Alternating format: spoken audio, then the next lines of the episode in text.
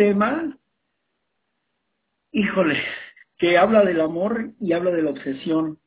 Y siete diferencias entre este asunto. Yo creo que una de las cosas que siempre nos ha confundido es dónde comienza el amor, dónde termina el amor y dónde comienza la enfermedad o la obsesión. ¿Dónde están los límites? ¿Por qué nosotros no tuvimos límites en ese aspecto? Si amábamos, ¿por qué llegamos a amar demasiado? ¿Por qué es que quedamos sin frenos en algún momento de nuestra vida? Sufrimos e hicimos sufrir a otras personas con esta manera de ser, pero ¿por qué llegamos a ese punto? Realmente nunca deseamos llegar ahí. Ni siquiera habíamos pensado en que nuestra vida tendría una situación tan catastrófica como la que vivimos. Una situación tan negra, tan nebulosa. No, nunca pensamos eso. Jamás una persona que abrió una cerveza pensó que iba a terminar en la cárcel o suicidándose. Tampoco una persona que comenzó por curiosidad en las drogas pensó que eso iba a ser el término de su existencia. Naturalmente, naturalmente que estábamos en un punto difícil de entender. Y ahora teníamos que vencer ese aspecto, pero para esto necesitábamos nosotros comprender cómo es que habíamos llegado a este asunto. Bueno, este tema, siete diferencias entre el amor y la obsesión, quizás nos ayude a abrir un poquito nuestra mente para tratar de comprender qué pasó. En realidad, ¿qué pasó? Tratar de entender este asunto. Y también para prevenir en el futuro bueno, sea lo que sea que nos depare en el corazón este tema, vamos a darle un entre a este pastelito. Estos dos sentimientos afectivos pueden llegar a ser eh, confundidos a causa de su intensidad. El amor ciertamente es una decisión, pero también es un sentimiento tan arrollador e intenso que normalmente resulta complicado reconocer dónde están sus límites. Cuando llega, cuando llega, cuando se elevan las hormonas de nuestro cerebro, empieza a inundar el sistema nervioso de un modo muy distinto a como lo hacía antes. Y una nueva manera de percibir las cosas toma el control de lo que hacemos y lo que creemos y lo que decimos. Ese pequeño párrafo que acabo de dar lectura, este pequeño párrafo nos habla acerca de cómo logramos o cómo llegamos a la impotencia.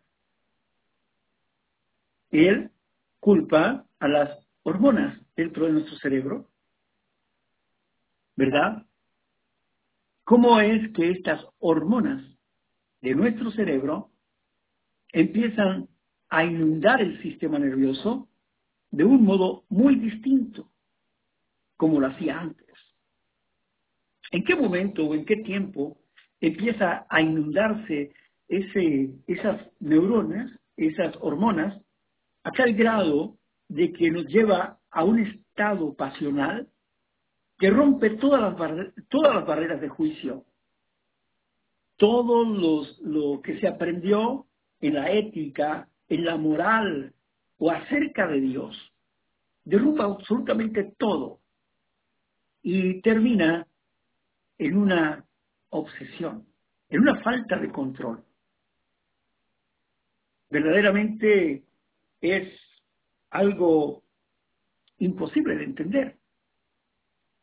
para el género común denominador de las personas. Imposible de comprender qué es lo que pasa realmente dentro de nosotros que hace cambiar completamente, girar el timón completamente hacia una perspectiva diametralmente opuesta a la que realmente queremos. Es como si de pronto fuéramos manejando y, en ese, y, dentro de ese auto también fuera otra persona detrás de nosotros con otro timón. Y nosotros queremos mirar a la derecha, pero el otro tiene el mando. El que está detrás de nosotros tiene el mando y mira a la izquierda. Y aunque quisiéramos mirar a la, a la derecha o a otra parte o frenar, no podemos, porque el otro trae el freno y el acelerador y también gira a la derecha o a la izquierda, donde quiere. Estamos fuera de control. Nosotros no tenemos el control, no tenemos el poder. ¿Cómo podríamos volver a adquirir ese poder ¿Qué es lo que nos sucedió? ¿Qué es lo que nos hizo que nos perdiéramos en el camino? En realidad no lo comprendíamos. He visto a personas que durante su vida completa fueron personas moralmente fuertes, inclusive representantes de iglesias, y que en un instante, en un momento, por una situación, perdieron todo.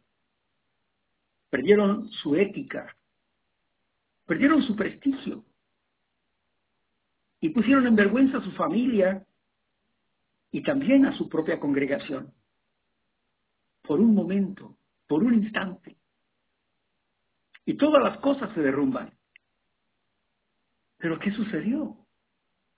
¿Se iba tan bien? ¿Cómo es que llegó a ese punto?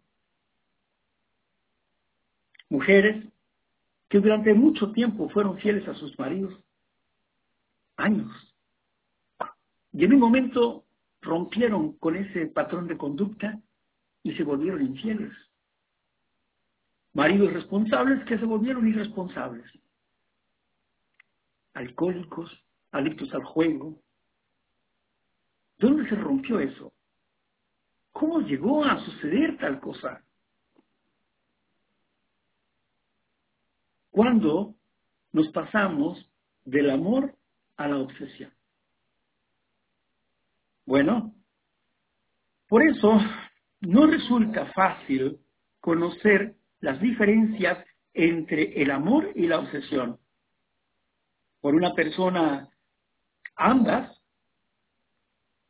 por una persona, Ambas experiencias comparten muchos elementos, pero llegan a confundirse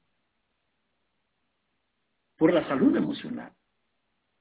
Llegan a confundirse, pues al llegar a resultar muy perjudiciales, tanto para nuestra vida social como para nuestra vida emocional.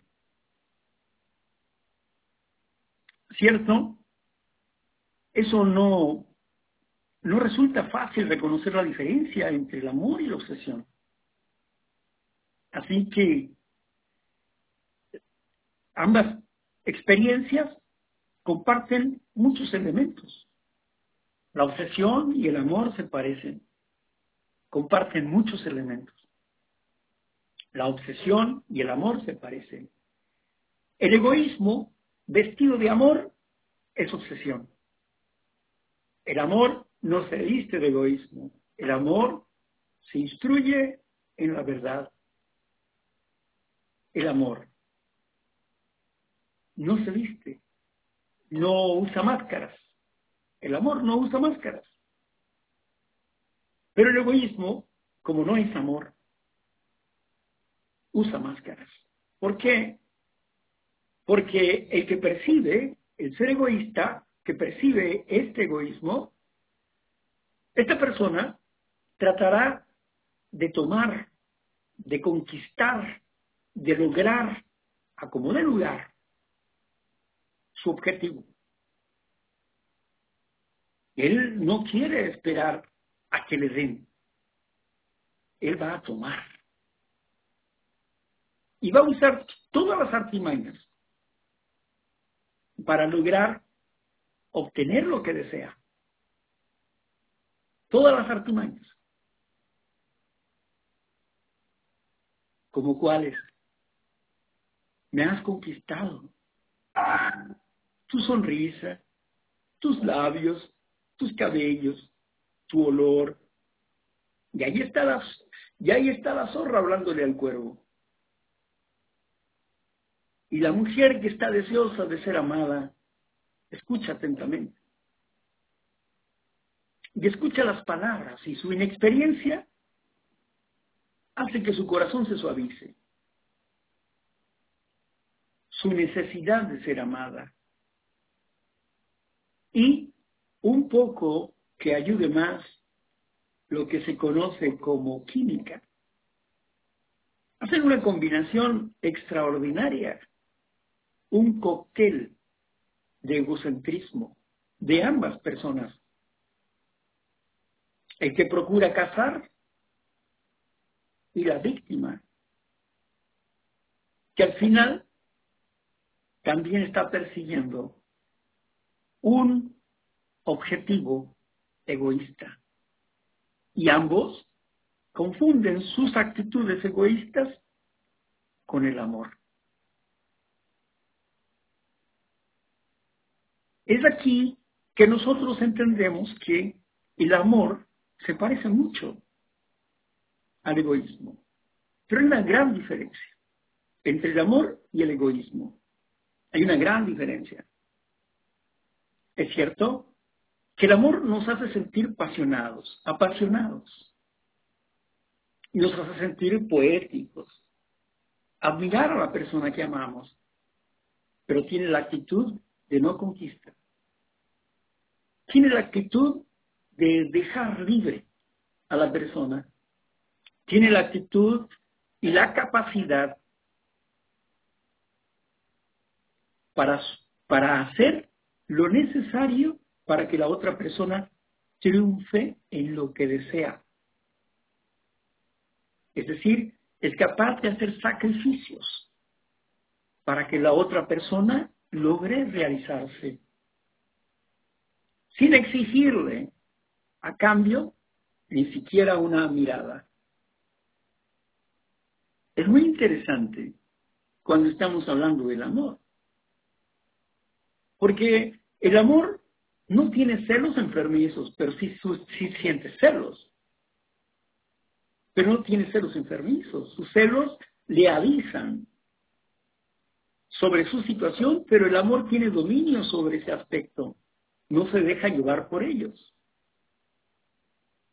Sabe evaluar el celo. El egoísta no.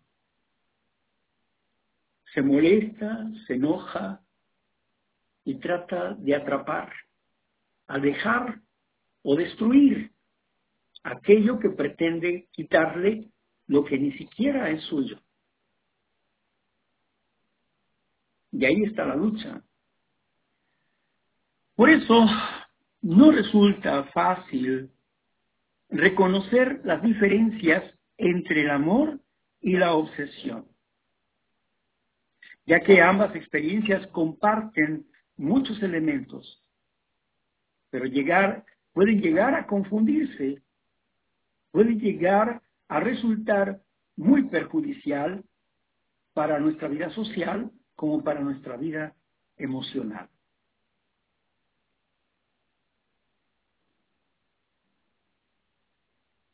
Bien, así que hoy en día,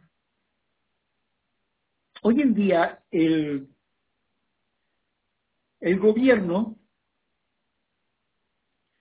ha decidido, el gobierno internacional, la Organización de las Naciones Unidas, ha decidido y lanzado una propuesta para que en la educación se empiecen a mostrar lo que son las emociones, cómo discernirlas y también tratar de dirigirlas cómo auscultarse emocionalmente. Reconocer estos sentimientos ponerle valores a lo que se siente. Valores positivos, negativos. Hoy en día existe esa preocupación. La inteligencia emocional consiste, entre otras cosas, en saber detectar tipos de emociones y sentimientos que nos afectan en el día a día y en el actuar en consecuencia con este diagnóstico.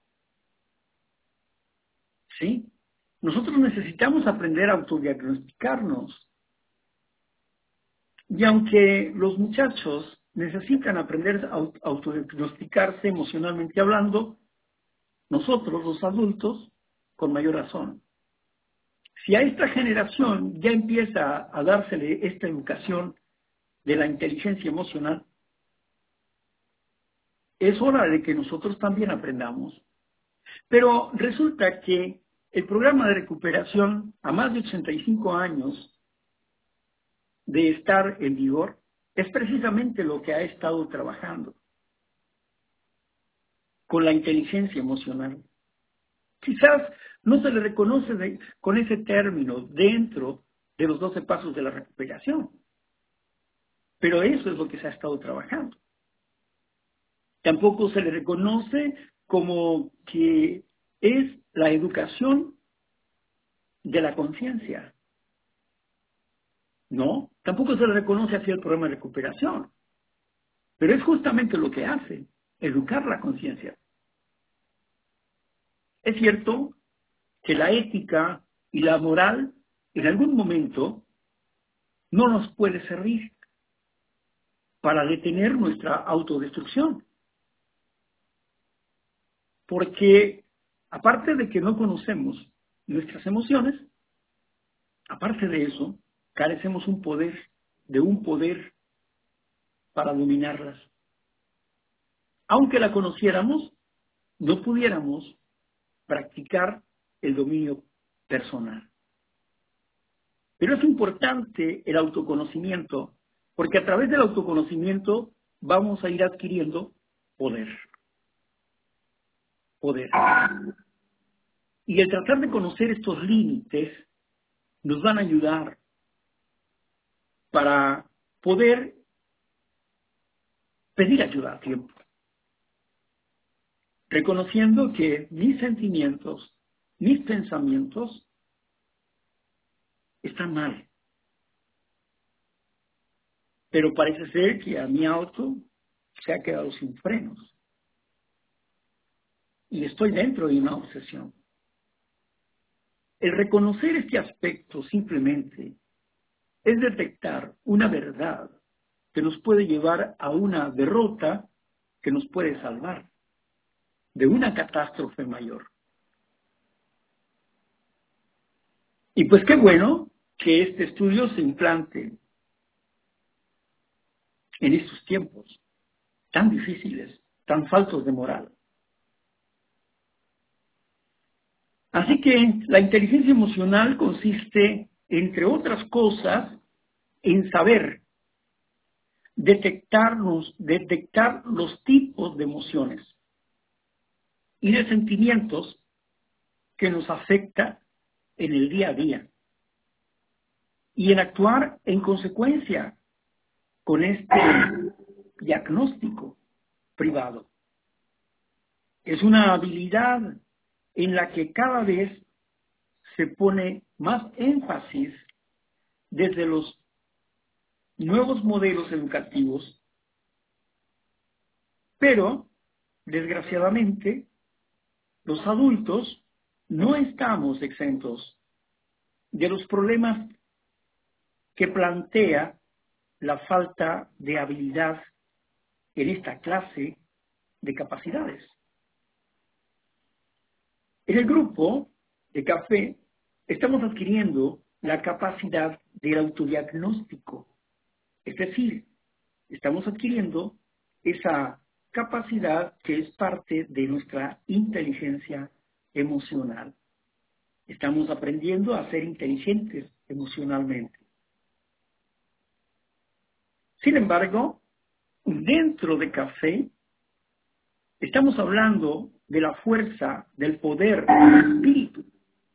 A diferencia de cualquier otra escuela o de cualquier otro planteamiento educativo, la fuerza que nos hará salir de esta tribulación emocional es la fuerza del espíritu del universo, la fuerza universal, la fuerza que sostiene todas las cosas, la fuerza que es multidiferente o multifactorial. Esa energía poderosa puede ayudarnos a transformar nuestra mente y puede decirnos cuáles son los límites. Confundir el amor con la obsesión, por ejemplo, resulta muy habitual. En muchas ocasiones, incluso se llega a creer que el amor verdaderamente tiene las características maníacas del segundo elemento, la obsesión. Como si la obsesión fuese amor, que el amor mismo. Como si la obsesión fuese más amor que el amor mismo. ¿Se da cuenta? Es como si la obsesión estuviera compitiendo con el amor. Yo soy más poderoso que tú. Es como si empezáramos a amar e inmediatamente se desatara una fuerza que nos hiciera que nos hiciera creer que tenemos que tener esa relación a como de lugar acomode lugar porque va a ser para nosotros de vida o muerte. Tenemos que tenerlo porque es nuestra vida. Si lo dejamos ir es nuestra muerte. A ese grado de locura nos lleva la obsesión. Perdemos completamente la cordura. Y es, y la persona empieza a creer que su obsesión es más fuerte que el amor. Es mucho más fuerte. Es que tú no me puedes entender. Es que verdaderamente le amo tanto, tanto que es capaz de abandonar a sus hijos. Tanto que es capaz de abandonar y destruir lo que ama. Tanto que es capaz de destruirse a sí mismo tanto que es capaz de humillarse hasta lo sumo, hasta lo máximo, tanto que es capaz de morir por esa persona que no es amor. Es la obsesión, ¿no? Confundir el amor con obsesión, por ejemplo, resulta muy habitual. Y en muchas ocasiones Incluso se llega a creer que el amor verdaderamente tiene las características maníacas del segundo elemento, la obsesión. Como si la obsesión fuera más amor que el amor mismo. Piensen esas palabras. Piénselas. Están profundamente difíciles de comprender a simple vista. Y hay mucho detrás de eso. De algún modo, una visión idea, idealizada y altamente tóxica del amor romántico puede llegar a deformar tanto este concepto que el color y que el dolor, perdón, que el dolor y la angustia que producen este tipo de relaciones son percibidas como algo positivo.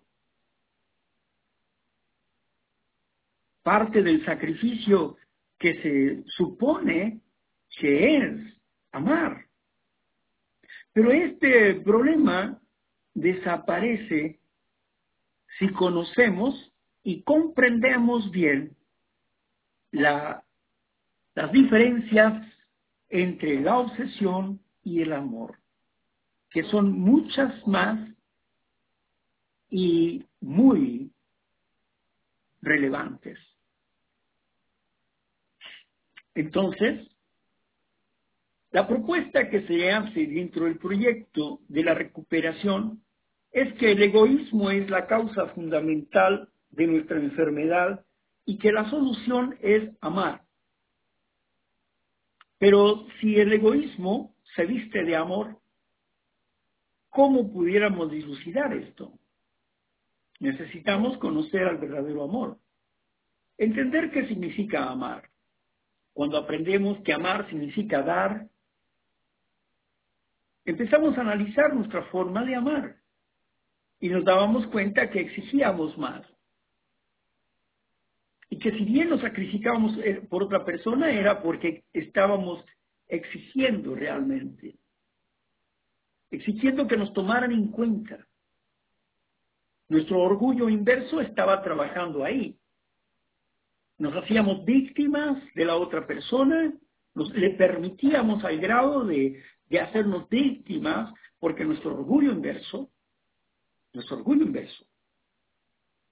Esa aparente humildad no era más que el orgullo vestido de humildad para lograr que la otra persona se conmoviera y lograra lo que yo quería. Que me amara. Aunque sea por lástima, pero aunque sea un poquito. Si lo lograba, era una gran ganancia. Era una gran ganancia para mi orgullo. Pero mi orgullo no quería un poquito, quería todo. Y las perspectivas, las esperanzas de mi orgullo inverso que estaban dentro de mí, eran capaces de ir hasta la propia locura. Eran capaces de enfermarse. Eran capaces de inventar grandes historias era capaces de sacrificarse, recibir golpes, insultos, vejaciones sexuales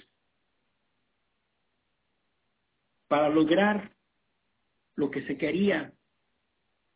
Y lo alentaba solamente pequeños rasgos de luz cuando la otra persona parecía que ahora sí iba a cambiar. Y eso como que reavivaba esa llama obsesiva pero pronto se acababa esa esperanza. Solamente quedaba el dolor, el sufrimiento, la soledad, la tristeza, la desesperación, la depresión en sí. ¿Qué íbamos a hacer? Parecía ser que estábamos ciegos y no podíamos ver a otro lado, que teníamos ojos a la izquierda y a la derecha, que solamente teníamos que ver porque estábamos orgullosamente obsesivos para que esa persona nos amara como nosotros queríamos, a la hora que nosotros queríamos, donde nosotros queríamos. Y cuando ellos querían, nosotros ya no queríamos.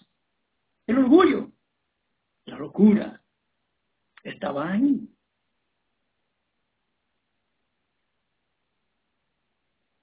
¿Cómo salir de ese dilema de codependencia, de esa obsesión.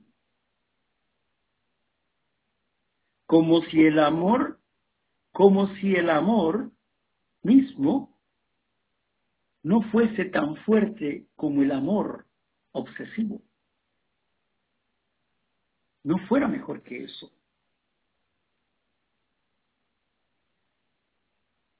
De algún modo, la visión idealizada y altamente tóxica del amor romántico, puede llegar, esa película ¿no? del romance, puede llegar a, a deformar tanto este concepto que el dolor y la angustia que produce este tipo de relación son percibidas como algo positivo. Parte del sacrificio que se supone que, que es de alguien que ama. Pero este problema desaparece si conocemos y comprendemos bien las diferencias entre la obsesión y el amor, que son muchas y muy relevantes. Quizás le interesa.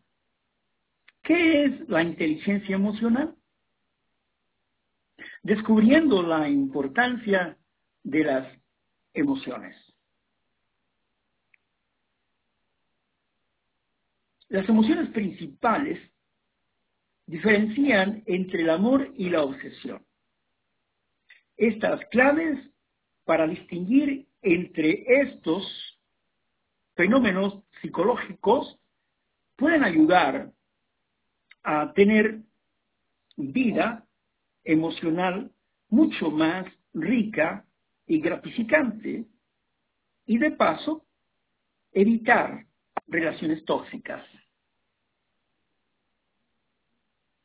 Evitar relaciones tóxicas. Bueno,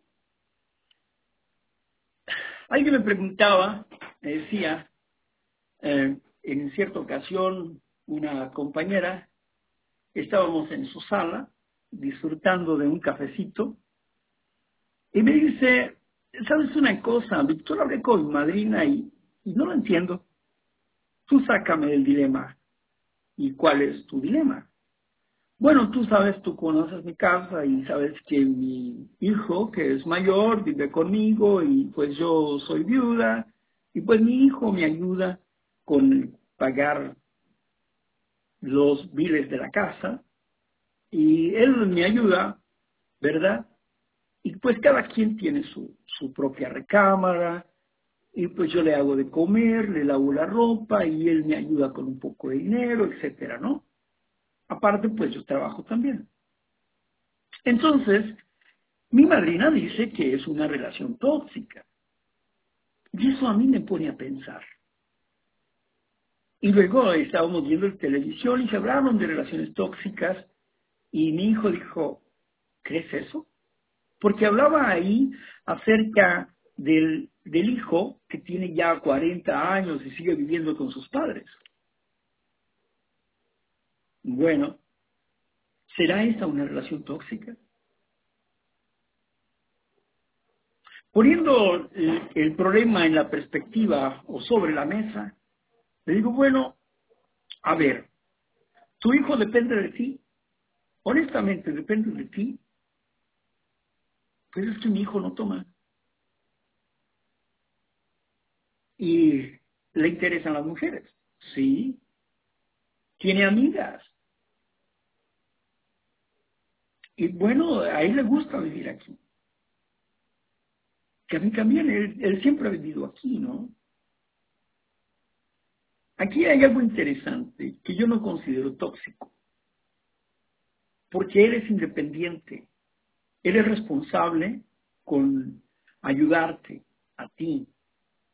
Uno, te ayuda emocionalmente para que tú no te sientas sola.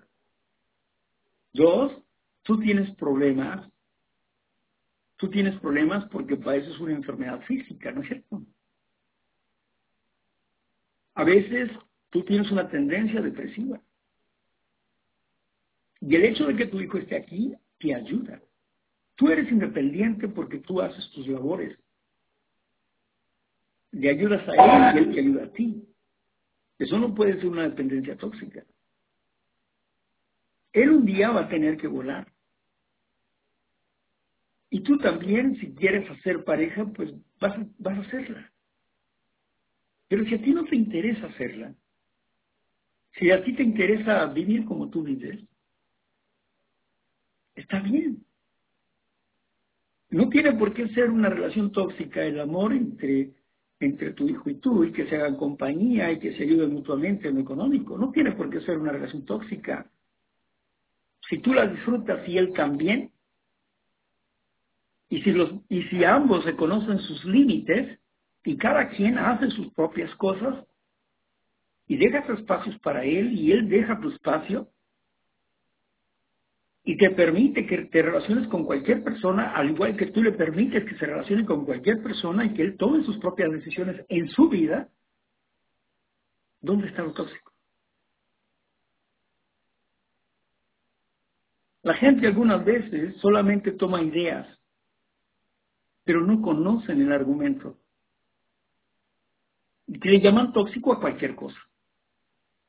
Pero es importante comprender los límites y cuándo verdaderamente es una personalidad o una acción tóxica o no. Tú puedes llamar tóxico a alguien que, que te está diciendo una verdad y que tú no quieres aceptar. Y lo puedes llamar tóxico. No me interesa su amistad. Es un traidor. Y quizás sea la persona que con más sinceridad te ha hablado para que te ayudes a cambiar.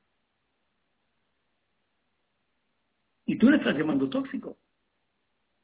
Por eso, el término no se puede utilizar simplemente por hablar, hay que conocerlo.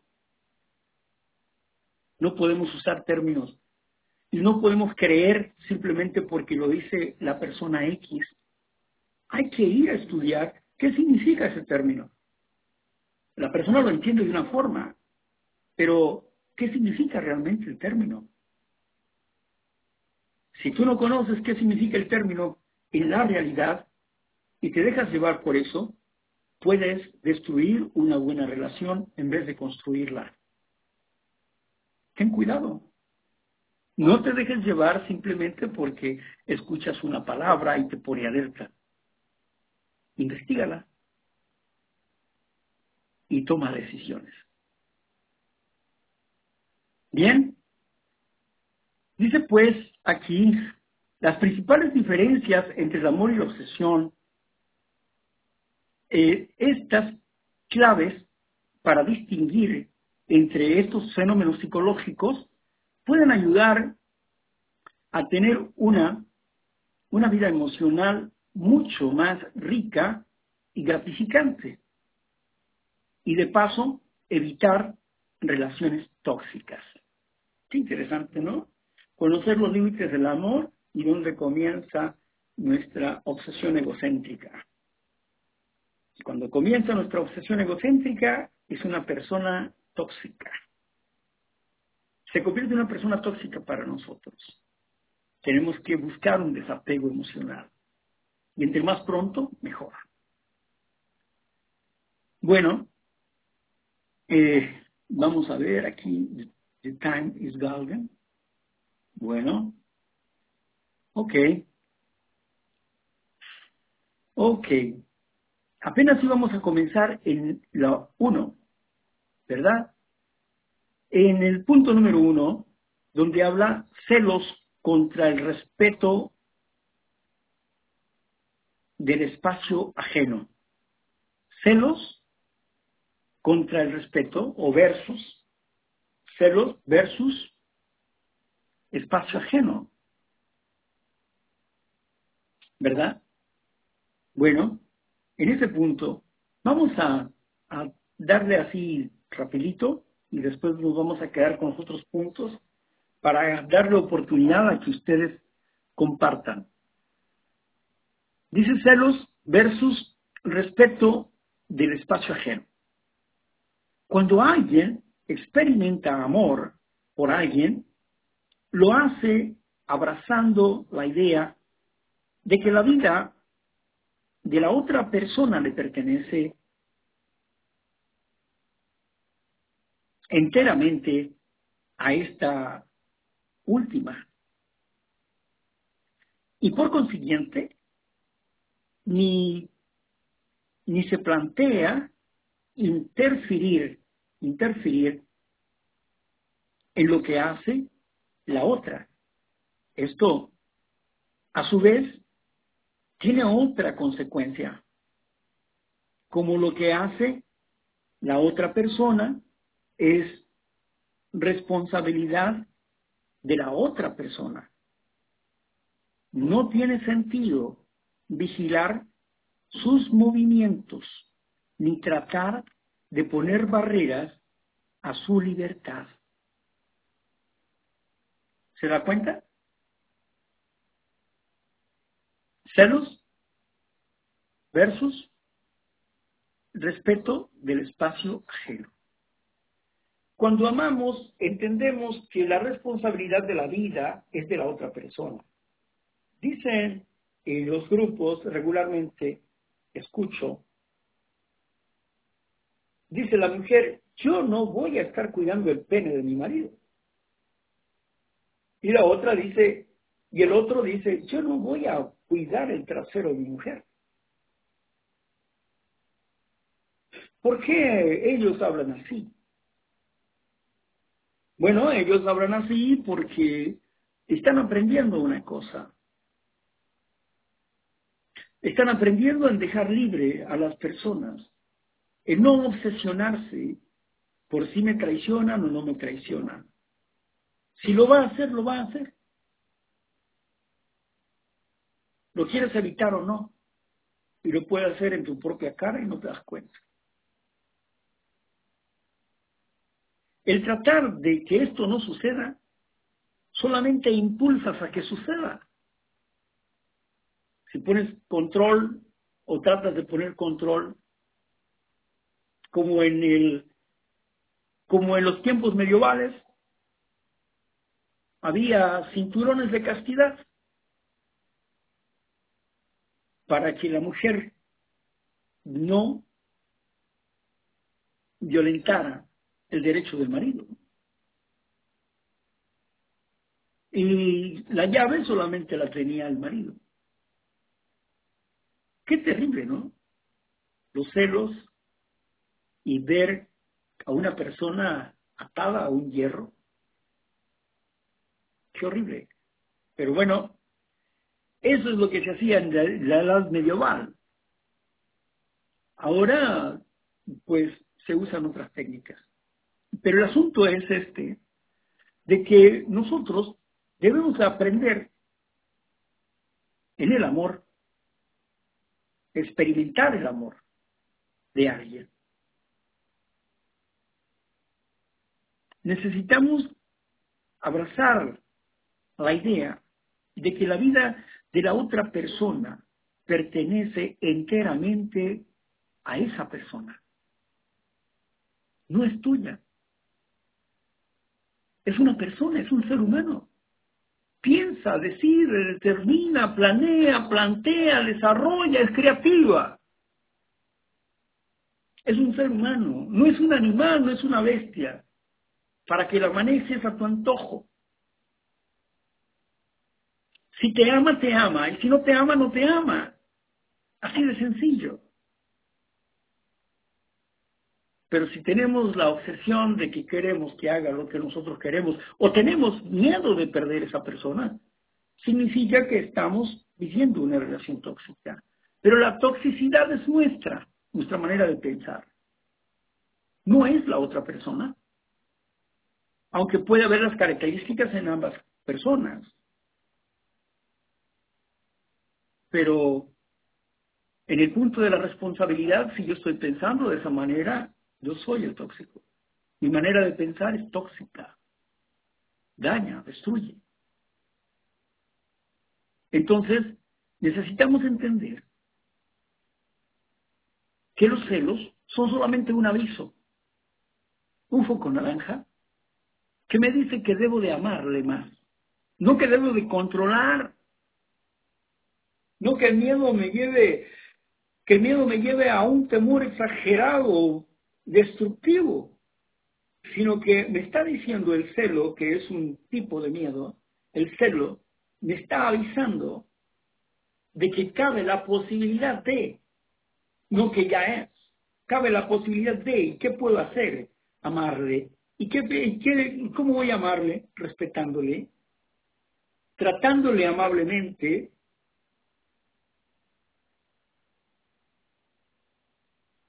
poniendo lazos de amor como Dios hace con nosotros.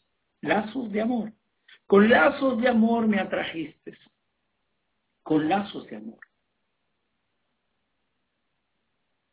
Y dejando libre a las personas.